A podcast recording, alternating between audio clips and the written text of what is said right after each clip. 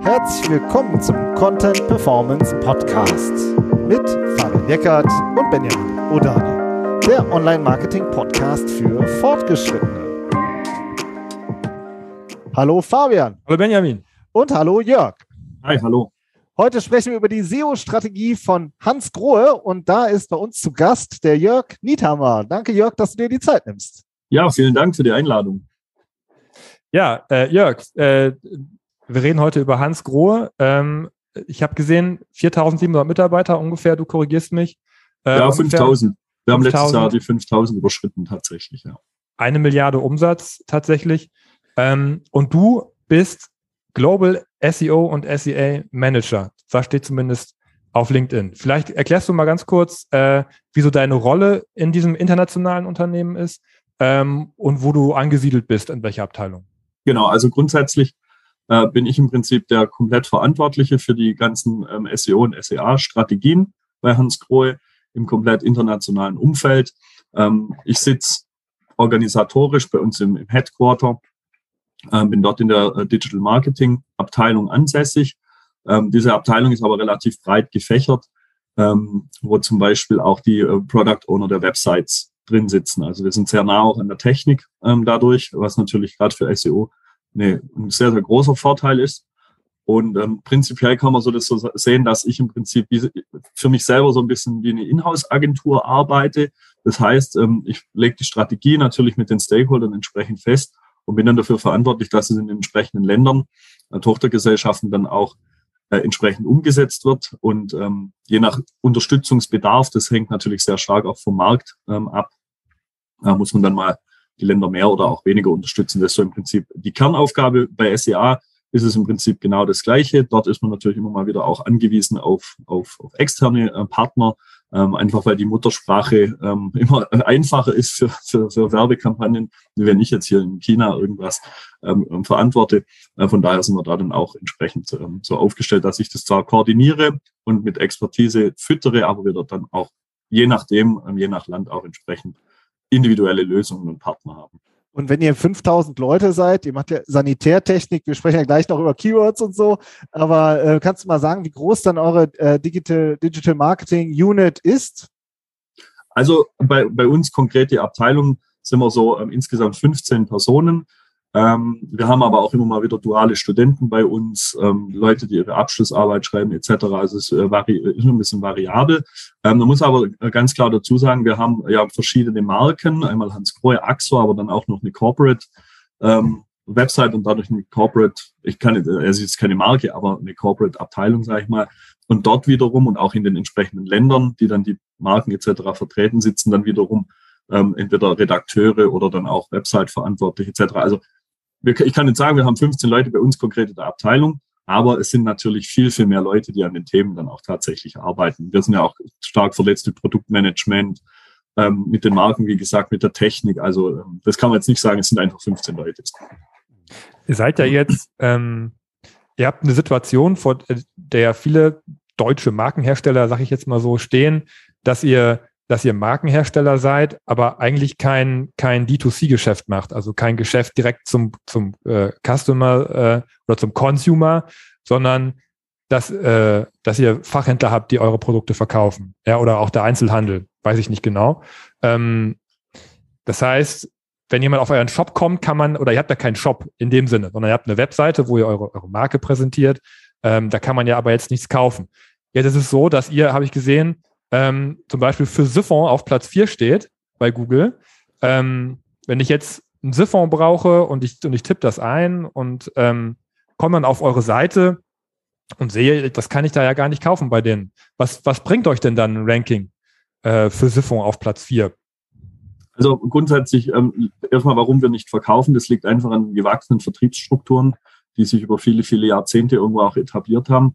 Ähm, das ist aber auch wieder Markt, abhängig. Also wir haben auch durchaus Länder, wo dieses B2C-Geschäft über eine Website deutlich stärker möglich ist als bei uns. Ähm, das ist halt einfach so, da muss man sich dann immer ein bisschen an die Situation auch äh, anpassen. Ähm, dadurch ist natürlich die Frage völlig berechtigt. Ähm, wir sind natürlich sehr eingeschränkt. Dadurch darfst du ja keinen Online-Shop haben.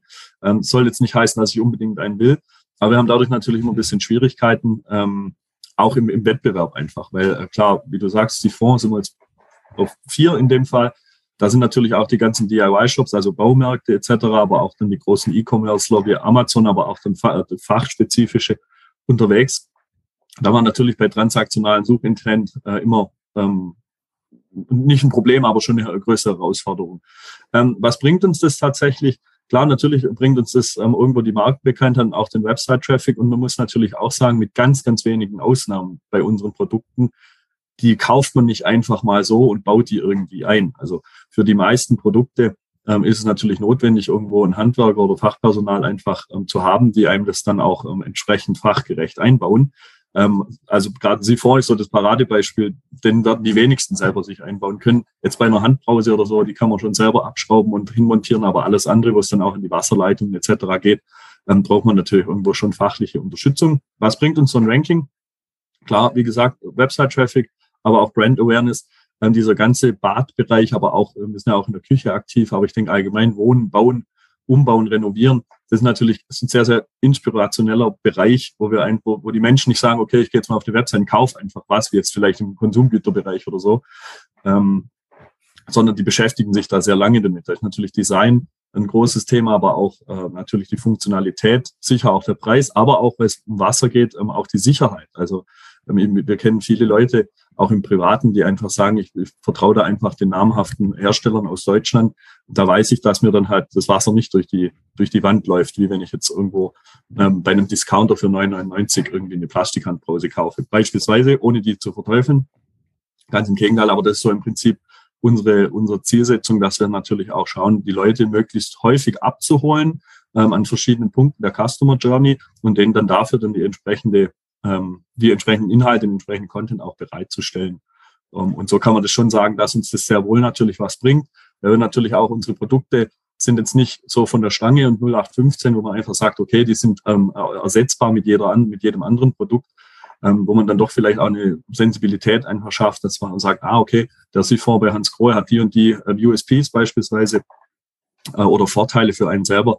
Ähm, das macht natürlich bei uns sehr viel Sinn oder auch nicht. Also man muss ja auch ganz klar sagen, sehr der Wettbewerb ist ja auch da. Sehr spannend. Also in dem Zweifel steige ich meinem Handwerker selber auf, äh, auf die Füße und sage, ich, ich hätte gerne bitte den und den Siphon. Aber jetzt genau. äh, nimm uns mal mit äh, in deine tägliche Arbeit. Also wenn du sagst, du bist Global SEO und Global SEA Manager, ja, also das sind ja schon zwei äh, große Welten. Ja, also äh, du hast sozusagen, ähm, gehörst dann auch wieder zu den, zu den äh, Allround-Leuten, die sozusagen in mehreren, ja eigentlich sehr äh, unterschiedlichen Gewerken auch super äh, erfahren sind.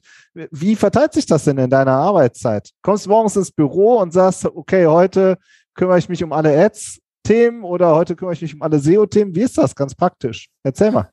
Ähm, typische Online-Marketing-Antwort, es kommt natürlich drauf an. ähm, ich mag die eigentlich nicht, die Antwort, aber sie, man muss sie trotzdem sehr häufig bringen.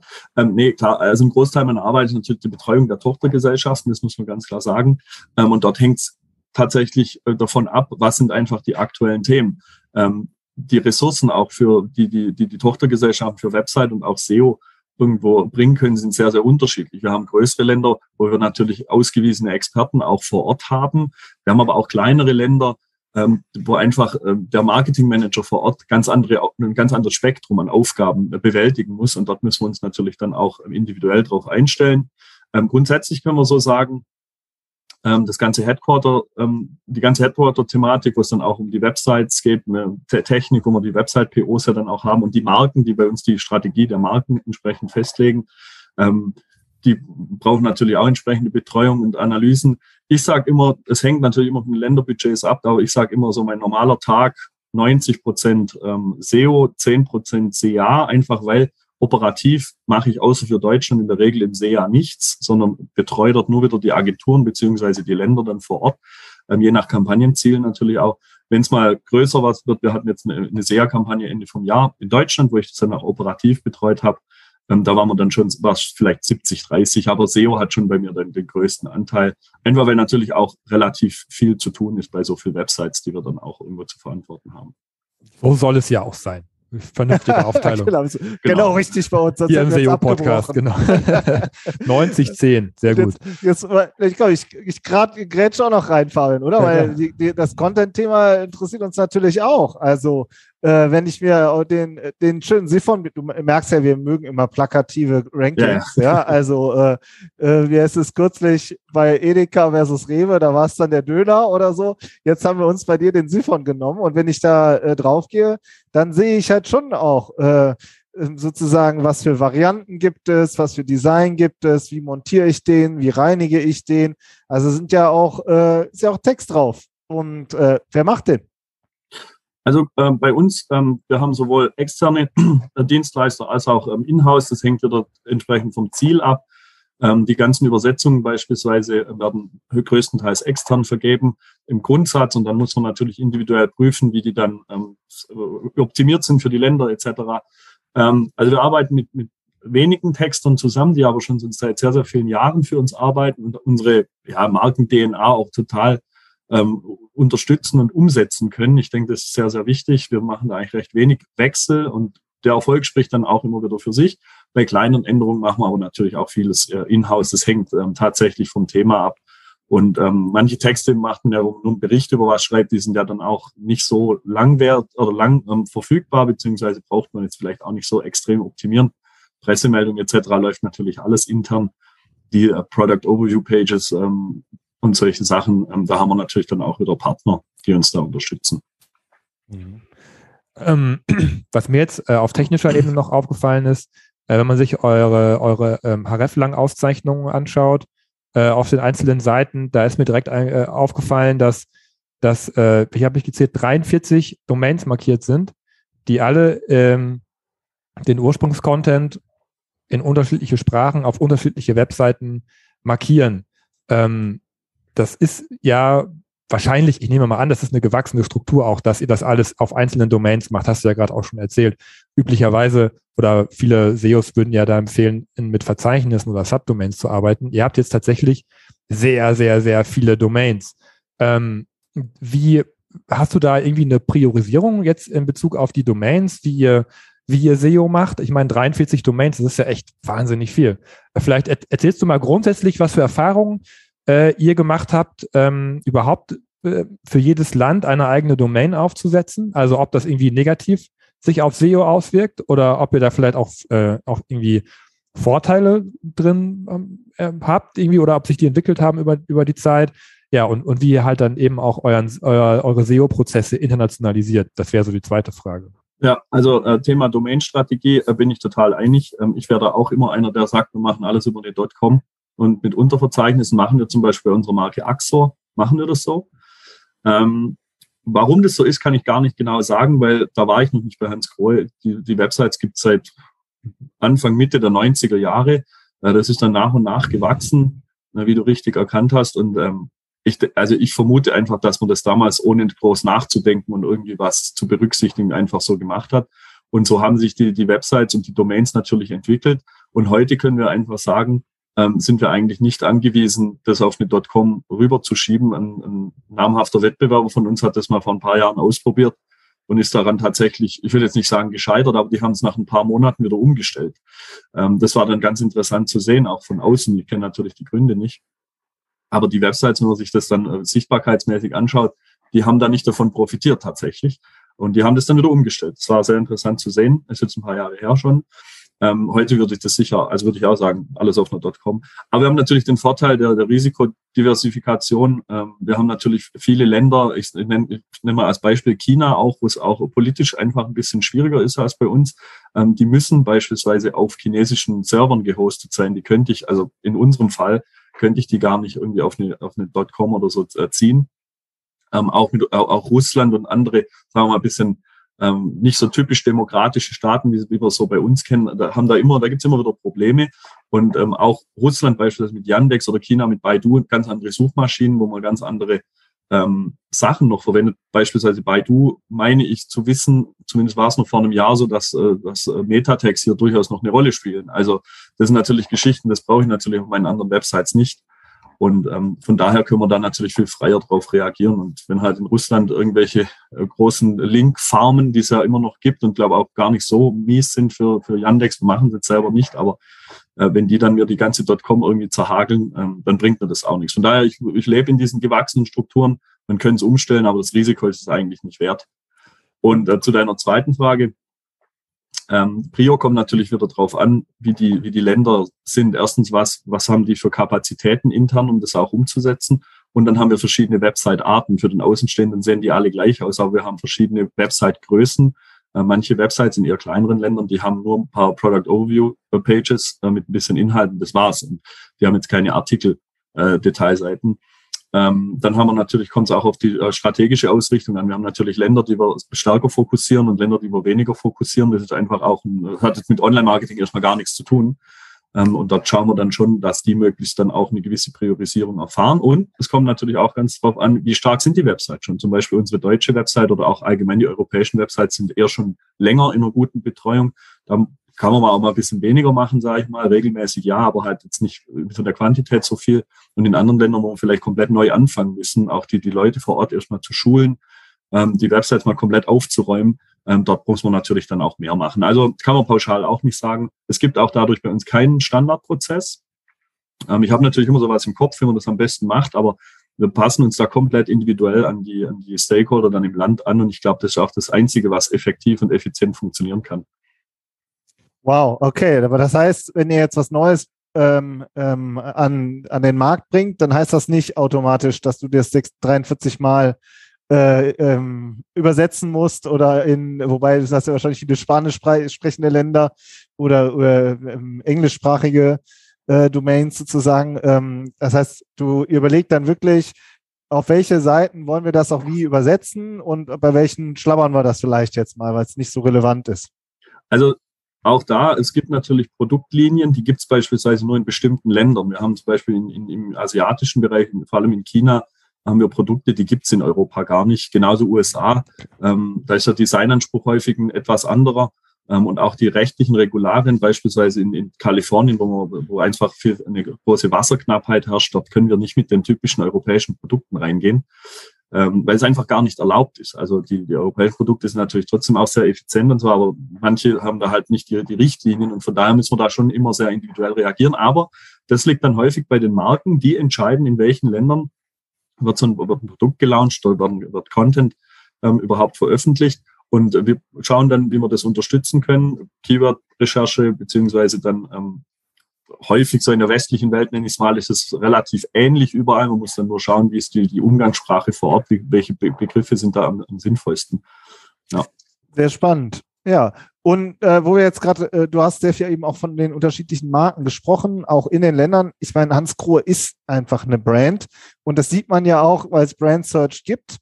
Wie sehr ähm, hilft euch das beim Kampf um Top-Rankings? Wie ist da so dein, ja, vielleicht doch subjektives oder auch äh, empirisches Gefühl, was, äh, was, was dieses, was diesen Brand-Bonus angeht, den Markenbonus, den ja einfach viele Marken haben, wenn sie wirklich in die generischen Keywords reingehen? Ja, also es schadet zumindest nicht, dass wir so bekannt sind. Ähm, wir haben dadurch natürlich gerade im Off-Page-Bereich einen sehr, sehr großen Vorteil. Ähm, wir müssen da jetzt nicht vielleicht wie eine, wie eine kleine Marke ähm, irgendwie permanent ähm, aktiv sein und uns da irgendwelche äh, Links kaufen, vorausgesetzt man macht das überhaupt, ähm, oder irgendwie da permanent ähm, aktiv ähm, werden. Da kommt doch relativ viel ähm, auch natürlich. Man muss ein bisschen unterstützen, aber vieles funktioniert natürlich da deutlich einfacher bei einer großen Marke, die auch jetzt so immer mal wieder in den, in den Medien und so auch vorkommt.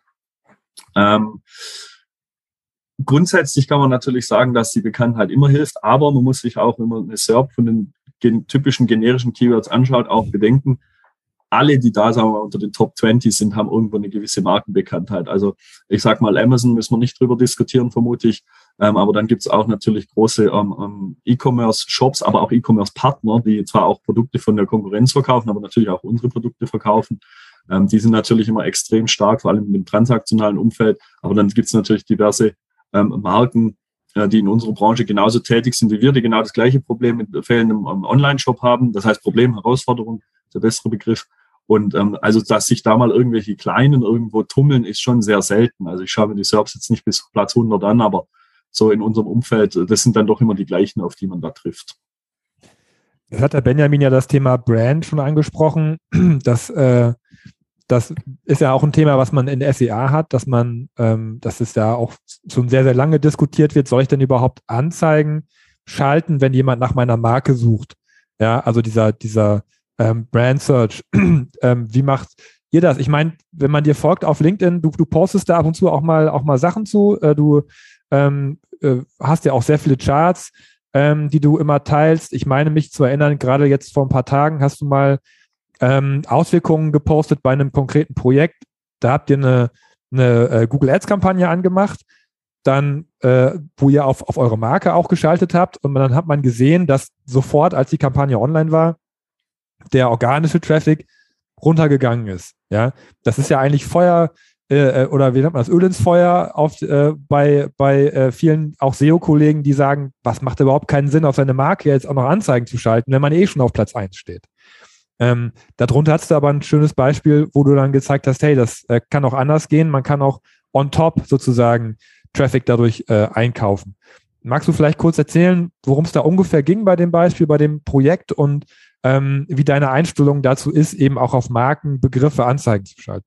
Also ich muss erstmal korrigieren, wir haben da keinerlei äh, branded Keywords verwendet. Es waren alles generische Keywords. Ach so. Also ja, wir haben da falsch verstanden. Mhm. Ja, kein Problem. Wir haben da nichts mit der Marke irgendwie gemacht. Es waren tatsächlich ausschließlich mehr oder weniger generische Begriffe, also ohne Markenbezug auf jeden Fall. Also beispielsweise Armatur oder, oder Duschkopf oder irgendwie solche, solche Geschichten halt. Ähm, und dort haben wir in dem ersten Beispiel, das war tatsächlich bei uns allerdings nicht direkt von mir koordiniert, sondern aus, einem, aus einer Tochtergesellschaft, ähm, auch in einem anderen Markt. Ähm, dort war es dann so, dass die Agentur natürlich gesagt hat, hey, guck mal an, wir haben Top SEA Performance und so. Und dann habe ich mir mal den Gesamttraffic aus der Google-Suche oder allgemein aus der Search halt angeschaut. Und dann fällt mir auf, ja gut, wir haben halt keine einzige Session mehr gemacht, sondern äh, Organic ging halt einfach komplett in die Knie und, und SEA hat es halt dann kompensiert. Ähm, und bei der zweiten Kampagne war es dann so, die war dann tatsächlich äh, durch mich auch operativ begleitet. Dort war es dann so, dass wir wirklich geschaut haben, okay, alle Keywords, die in einem gewissen Ranking stehen, werden nicht mit SEA beworben. Wir machen eben nur Keywords, wo wir vielleicht einfach, weil es sehr transaktionale Keywords sind oder einfach, weil wir da contenttechnisch zu schwach sind oder sie einfach nicht ranken, soll es ja auch mal geben. Ähm, dort haben wir, glaube ich, alle beworben, die so ab Position 5 oder so waren oder Position 7, ich bin mir nicht mehr ganz sicher. War auch immer oder individuell, konnte man auch nicht pauschal sagen. Und ähm, das war dann der Effekt. Der Organic Traffic blieb mehr oder weniger gleich. Ähm, wir haben das dann damals auf äh, Google Search Console Daten auch beruht, ähm, wie stark einfach die oder wie hoch die Klickrate ist. Und wir haben, glaube ich, irgendwie, sobald die Klickrate unter 0, irgendwas steht, ähm, können wir sehr machen. Und da haben wir das dann gemacht. Ähm, das war auch, sage ich mal. Und ähm, dann haben wir einfach genau das mit dem Budget, den Zusatztraffic einfach gemacht. Und in dem Tag, wo wir sehr abgeschaltet haben, ging es halt mit Organic ganz normal weiter. Und wir haben halt keine einzige Organic-Session verloren, sage ich mal. Also zumindest nicht sichtbar verloren. Ja. Das ist ja eigentlich so der Idealzustand, genau. äh, den, den viele Unternehmen seit 15 Jahren versuchen zu erreichen und irgendwie es super schwierig ist, das hinzubekommen. Ach, jetzt, jetzt habe ich den Chart auch mal komplett verstanden. Danke, dass du nochmal mir ja. erklärt hast. Äh, aber das ist ja, das ist ja super. Also das ist ja genau so, wie ja auch viele sagen, dann ähm, ne, da, wo du nicht gut rankst, da kannst du zukaufen. Und wenn du mal gut rankst, dann kannst du dir das Budget da sparen. Ja, also ähm, die Erfahrung, die wir halt ganz oft machen, ist, dass dann das Budget trotzdem weiter einfach durchgefeuert wird. Ne? Und man sagt dann, ja, dann kaufe ich mir halt doppelte Sichtbarkeit ein. Also einmal Platz eins bei Google organisch und einmal oben bei den Anzeigen. Ja. Ne? Aber dass man dann halt zum Beispiel auch sagt, ich shifte das Budget einfach da, wo ich eh schon oben stehe, in Bereiche, wo ich noch nicht oben stehe und gehe da vielleicht noch ein bisschen mehr rein. Das ist natürlich nochmal äh, eine ganze Nummer smarter. Cool. Deshalb muss ich ja ganz klar sagen, das ist natürlich mein, mein großer Vorteil, dass ich beide Kanäle, ich nenne es mal Kanäle, auch wenn es vielleicht nicht hundertprozentig korrekt ist, dass ich beide Disziplinen, besseres Wort, ähm, halt auch verantworte, weil ich kann dann halt dann natürlich auch darauf reagieren. Ähm, das Problem ist halt, das halt häufig, das habe ich auch in dem Poster geschrieben, ähm, ich war ja früher selber eine Agentur, ich weiß ja, wie das läuft. Manchmal auch bei manchen Kunden, da ist dann halt, gibt es eine SEO-Agentur und eine SEA-Agentur und ähm, SEA, die, die feiern sich, weil sie natürlich mit aus dem Geld möglichst viel rausgeholt haben. Und die SEO-Agentur sagt dann ja, ähm, hallo, wir haben hier 50 Prozent weniger Traffic, äh, weil die SEA-Agentur nicht mit uns redet. Und ich glaube, das ist ja in-house genau dasselbe. Ähm, die, die beiden Abteilungen müssen halt irgendwo aufeinander abgestimmt sein oder die beiden Verantwortlichen, die halt die Disziplinen betreuen. Ähm, und wenn man da die Synergien nutzt, dann kann man effizient arbeiten. Und am Ende sage ich immer, wenn mich jemand fragt, ja, welche KPIs nutzt ihr, dann sage ich, ich nutze gar kein KPI. Am Ende gibt es nur einen einzigen KPI in der kapitalistischen Wirtschaft und das ist der Umsatz. Und von mir ist auch noch die Umsatzrentabilität und mehr halt nicht. Ähm, wenn ich mit der Hälfte des Website-Traffics mehr Umsatz mache, dann kann ich damit leben. Ähm, das ist so ein bisschen, das, das sagt zwar intern, sagen da auch viele, das kannst du nicht sagen, aber ich das ist meine Meinung da dazu. Und ich glaube, das ist halt bei SEO, SEA, man muss sich einfach aufeinander abstimmen und dann ähm, kann man da sehr effizient arbeiten, auf jeden Fall. Da muss ich aber noch gerade mal reinhaken. Was ist denn, wenn der Chef sagt, wie läuft's? Was sagst du denn dann? Also ihr, ihr habt keinen Shop, da sagst du ja nicht, ja, laut Börsenbericht haben wir letztes Jahr irgendwie 10% mehr Umsatz gemacht und das, das geht auf meine, auf meine Kappe. So, also was, du musst mir schon auch irgendwas sagen, oder? Klar, das können wir natürlich so nicht sagen, vor allem auch mangels Online-Shop. Ähm, wir haben ja diese direkte Korrelation zwischen Umsatz und Website-Traffic oder so, die haben wir ja ähm, zumindest nicht offensichtlich. Ähm, das kann man, das kann man schon irgendwo, denke ich, sagen. Das geht wahrscheinlich allen so, die, die in so einem Bereich arbeiten. Das wird Blogs oder so wahrscheinlich genauso gehen. Die müssen ja irgendwo mal sagen, was ist mir der Traffic überhaupt wert? Und ähm, was ist mir das dann wert, was ich dann nachher ähm, investieren kann? Ähm, genau, und ähm, klar, wenn, wenn wir natürlich uns jetzt auch nicht entwickeln, muss man sich auch immer muss man immer schauen, was ist denn die Konsequenz oder was ist denn der Vergleich? Also nur zu sagen, okay, ähm, unsere Sichtbarkeit stagniert, ähm, wenn es nur natürlich Leute sagen, die nicht mal wissen, was eine Sichtbarkeit ist, und da kann, davon kann man halt ausgehen, dass es sehr viele sind, weil Sichtbarkeit ein sehr kryptisches äh, Thema irgendwo ist, ähm, dann kann ich aber sagen, gut, meine Sichtbarkeit ist zwar gleich geblieben, aber die vom, vom Wettbewerber, der genau im selben Umfeld unterwegs ist, hat, hat 70 Prozent verloren. So, ist es dann schlecht für uns oder nicht? Ähm, und wenn dann die, die Werte einfach dann auch stimmen, äh, die wir festgelegt haben im Vorfeld, ähm, dann gibt es in der Regel auch keine Probleme. Ähm, und genau, aber jetzt muss ich nochmal nachhaken. Was sind denn jetzt die Werte? Wenn du jetzt nicht genau über eure Werte sprechen äh, willst, die sozusagen die, die, die, Kennzahlen, die du lieferst, oder was sind deiner Meinung nach gute Kennzahlen, die einen äh, SEO ähm, reporten sollte nach oben in die, in die Führungsebene. Vielleicht noch mit dem, mit dem, mit der Ergänzung, dass es keinen Online-Shop gibt. Also wenn ja. du keine Umsatzwerte zu reporten hast. Was ist deiner Meinung nach, was sind das gut, was sind gute Werte? Also was wir uns auf jeden Fall immer anschauen, ist das ganze Thema, ähm, der, der, also der Traffic, der tatsächlich dabei rumkommt, dann immer auch im Vergleich zu den Vorjahren. Ähm, Wettbewerber ist immer ein bisschen schwierig ähm, zu vergleichen. Da gibt es natürlich nicht so viele Möglichkeiten. Ähm, aber wir schauen uns natürlich auch ganz klar äh, die qualitativen KPIs an, wie, wie Lead-Generierung beziehungsweise Conversions, ähm, die wir ja trotz alledem auch haben. Ähm, und wir haben natürlich dann auch das ganze Thema Bounce Rates etc. Ähm, das ist schon sehr interessant und lässt natürlich viele Rückschlüsse zu. Und ganz äh, pragmatisch für meinen SEO-Bereich, ich schaue mir natürlich schon an, also die Sichtbarkeit gucke ich mir natürlich auch an. Das steht außer Frage. Ich kann sie interpretieren und vielleicht mit mir noch fünf oder zehn andere bei uns, ähm, aber halt mehr dann halt auch nicht. Ich denke, äh, einer auf einer deutlich höheren Hierarchieebene, ähm, der einfach so viel zu verantworten hat, der muss mit der Sichtbarkeit auch nichts anfangen. Zumal sie auch nur wieder eine Momentaufnahme von einem Sammelsurium an Keywords ist, die vielleicht gar nicht relevant für uns sind. Ähm, von daher schaue ich mir dann schon speziell Keywords an. Wie haben die sich entwickelt? Wie konnten wir in, in Bereichen, wo einfach viel Wettbewerb ist, wie, wie haben wir uns dort geschlagen? Was machen unsere Wettbewerber?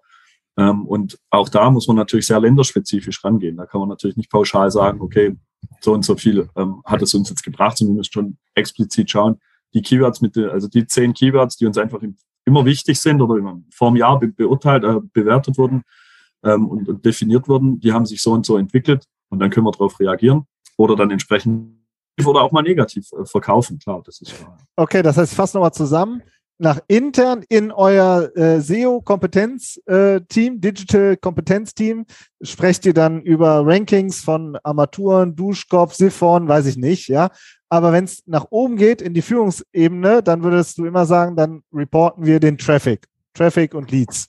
So, weil alle sozusagen äh, SEO-Metriken mit Rankings und Sichtbarkeit und so ähm, eigentlich nichts ist, was die Führungsebene am Ende wirklich, ja, womit die sich wirklich ernsthaft beschäftigen wollen. So kann man das im Prinzip schon sagen, weil man muss ja schon auch sehen, eine Website ist ja kein, dient ja nicht dem Selbstzweck. Also ja. als die Website mal ver veröffentlicht wurde, hat man sich ja wahrscheinlich auch ähm, aus vertriebspolitischer Sicht ähm, proaktiv dafür oder dagegen entschieden, einen Online-Shop zu machen, äh, zum Beispiel. Ähm, und auch, äh, man, man hat sich natürlich auch ein Ziel gesetzt und hat gesagt, okay, bei uns gibt es halt zum Beispiel diese Fachhändlersuche. Ähm, das wird sehr detailliert auch, nicht protokolliert, falsch Begriff darf man nicht sagen, aber ähm, sehr, sehr detailliert analysiert ähm, über Google Analytics und, und die Tools, die es halt so gibt, ähm, dass man einfach schon sagen kann, okay, wie viele Leute schauen sich jetzt nicht nur das schöne Bildchen von der Armatur an, sondern sie gehen dann halt auch diesen Schritt weiter. Newsletter-Anmeldungen, ähm, wir haben verschiedene Events. Ja, also da gibt es ja auch wieder sehr länderspezifisch äh, verschiedene individuelle Punkte, ähm, die man dann da schon berücksichtigen kann. Und man muss ganz ehrlich sein, ähm, diejenigen, die sich bei uns natürlich für das Thema ähm, interessieren, weil sie da auch mitverantwortlich sind in höheren Ebenen, ähm, die sind da auch, die sind ja nicht irgendwie von Hintermond oder so, die keine Ahnung von nichts haben. Da kann man schon das ganz, ganz klar erklären. Und da reichen dann auch wenige Zahlen aus, um, um beurteilen zu können, okay, das lief jetzt sehr gut oder die Investitionen haben sich ähm, gelohnt oder auch nicht gelohnt. Ja. Super. Zum Abschluss, also auch nochmal kurz, kannst du einmal deine, äh, deine Kiste, deine Trickkiste aufmachen und erzählen, was du für Tools selber im Einsatz hast? Das sind also, nämlich viele. Die SEO-Tools, deine, hast du bestimmte Suiten? Ja, leg los. Ja, also was wir, was wir täglich nutzen, ist, äh, ist, ist Searchmetrics. Ähm, man muss ganz klar sagen, ähm, das machen wir jetzt seit mehreren Jahren. Als ich bei Hans Kroll begonnen habe, hatten wir Searchmetrics schon. Ähm, ich war früher in der Agentur äh, typischer Systrix, jünger. Ähm, ich musste mich umstellen, ging, äh, war ziemlich äh, heftig am Anfang, weil es einfach ganz andere Zahlen und ganz andere Herangehensweisen waren. Ähm, aber das nutzen wir bis heute. Ähm, wir machen jährlich eigentlich verschiedene ähm, Tool-Inspektionen ähm, über, über Testzugänge und so schauen, gibt es bessere Tools, die für unsere individuellen Ansprüche äh, dem gerecht werden. Ähm, das war bisher tatsächlich nicht so. Searchmetrics war damals, wurde auch damals äh, gebucht ursprünglich, weil, weil die viele Länder, die uns wichtig sind, abdecken konnten. Ähm, das haben jetzt einige Tools auch nachgezogen. Ähm, aber damals waren in vielen Tools nicht alle Länder, die wir wirklich gebraucht haben, notwendig. Und Searchmetrics, ich will jetzt keine Werbung für Searchmetrics machen, aber für uns sehr interessant, ähm, dass wir halt ein Keyword-Set festlegen können, das wir beobachten und monitoren, auch im, im, im, im Bereich der Wettbewerbsanalyse, weil wir haben natürlich zahlreiche Wettbewerber, die haben viel, viel breiteres Produktportfolio. Die haben vielleicht noch irgendwie Toiletten oder die haben noch Waschbecken, das ganze Keramikthema, das haben wir natürlich gar nicht. Und da kann ich eine Sichtbarkeit zum Beispiel wieder überhaupt nicht vergleichen mit so jemandem. Von daher, das war damals, waren das ausschlaggebende Punkte. Was ich auf jeden Fall auch nutze, äh, Screaming Frog. Ähm, Pflicht, denke ich, auch jetzt in Kombination wieder mit diesem URL Inspection Tool, was ja jetzt über die Google Search Console, über die API da funktioniert, ist natürlich eine tolle Sache und zieht äh, Screaming Frog innerhalb weniger Tage, haben die das ja ähm, nachgezogen in, in, in, in, ihrem Tool. Mhm, das ist natürlich sehr gut. Und ähm, ja, was nutzen wir sonst? Klar, die, die Webmaster-Tools der entsprechenden Suchmaschinen, Google Analytics und dann halt auch diverse, ich sage jetzt mal, freie Tools, die es einfach so gibt. Ähm, ja, das sind eigentlich so. Ja, irgendein Tipp, ein kostenloses SEO-Tool. wird auch immer oft gefragt. Irgendwas, wo du irgendwie cool gerne mitarbeitest und weiß ja auch gerne Geheimtipp, irgendwas Kleines. Nee, eigentlich nicht. Ja. Ähm, auch da, ich bin da auch jemand, der googelt da relativ häufig und schaut sich da immer mal alle zwei, drei Monate nach neuen Sachen und ja. da kommt ja so viel auf den Markt. Ähm, wir haben da echt schon auf viele Sachen ausprobiert und auch wieder vergessen, sage ich mal, jetzt ein bisschen provokant, äh, mhm. wo wir dann erst ein Jahr später wieder rausgesucht haben. Also meine Lesezeichen, äh, meine Lesezeichenleiste ähm, mit dem Ordner SEO-Tools, die ist relativ lang. ähm, kommt immer so auf den, auf den Bedarf an. Klar, Content, Backlinks etc. gibt es ja so viele verschiedene Disziplinen, die man auch beherrschen muss und wo man Unterstützung braucht. Okay. Aber bei einem großen Konzern wie bei uns, wir machen ja auch nicht jeden Tag alles. Also wir schauen uns natürlich immer mal wieder punktuell Themen an und planen die dann auch über das Jahr. Okay, Jörg, letzte Frage. Du hast jetzt einfach noch, äh, äh, du bist äh, bei dir im Büro und hast jetzt noch 20 Minuten Zeit und willst halt auf die Schnelle noch was, irgendwas Schnelles optimieren. Gibt so Low-Hanging Fruits, was jeder so mal zack noch machen könnte? Titles, Meta-Descriptions, habe ich ja früher im Agenturzeitalter immer gesehen, die hatten zehn Jahre eine SEO-Agentur und Titles, Meta-Descriptions waren eine Katastrophe, kann jeder sich verbessern. Die kann man auch mal regelmäßig ändern, die muss man nicht einmal schreiben und dann zehn Jahre liegen lassen. Interne Links geht auch immer, weil du sagst 20 Minuten noch Zeit, dann macht man halt nur eine Seite und optimiert die internen Links. Und wenn man das jeden Tag macht, kriegt man auch schon relativ viel hin. Und ganz klar, ähm, Keyword-Abdeckung und Zuordnung auf Seiten, was ich sehr häufig auch in großen Konzernen, ähm, wo wir früher in der Agentur für gearbeitet haben, ähm, sehe, ist halt einfach, dass äh, sich Content immer wieder verändert und dann ganz gerne die Keywords auch irgendwann rausfliegen, weil man irgendwie acht Korrekturschleifen hat und am Ende sind die Fokus-Keywords, auf die man eigentlich optimieren wollte, sind da gar nicht mehr im Text drin. Ähm, und das, das sind einfach Sachen, die, also da würde ich behaupten, selbst auf, auf ähm, großen SEO-Ratgeberseiten gibt es da überall Potenzial. Ähm, von daher, da ist, kann man nie genug machen, sagen wir mal so. Super, cool. super Tipps, super Toolset. Äh, ja, also äh, Jörg, vielen Dank, dass du so viel mit uns geteilt hast. äh, so viel Erfahrung und auch so, wie du arbeitest, ist das ist einfach wahnsinnig wichtig, auch finde ich immer für Kollegen, auch für die, die gerade erst einsteigen oder so, einfach zu erfahren, wie, ähm, wie erfahrene äh, Kollegen arbeiten und vor allem auch, dass die Hürden, vor denen man steht, ja auch oft ähnlich sind und auch im, im Leben eines SEOs auch immer eigentlich die gleichen sind. So, nur halt vielleicht in der Größe zunehmen. Super. Auch von meiner Seite her, ja, vielen Dank, dass du dir die Zeit genommen hast. Ja, vielen Dank für die Einladung nochmal. Ciao. Ciao. Ciao.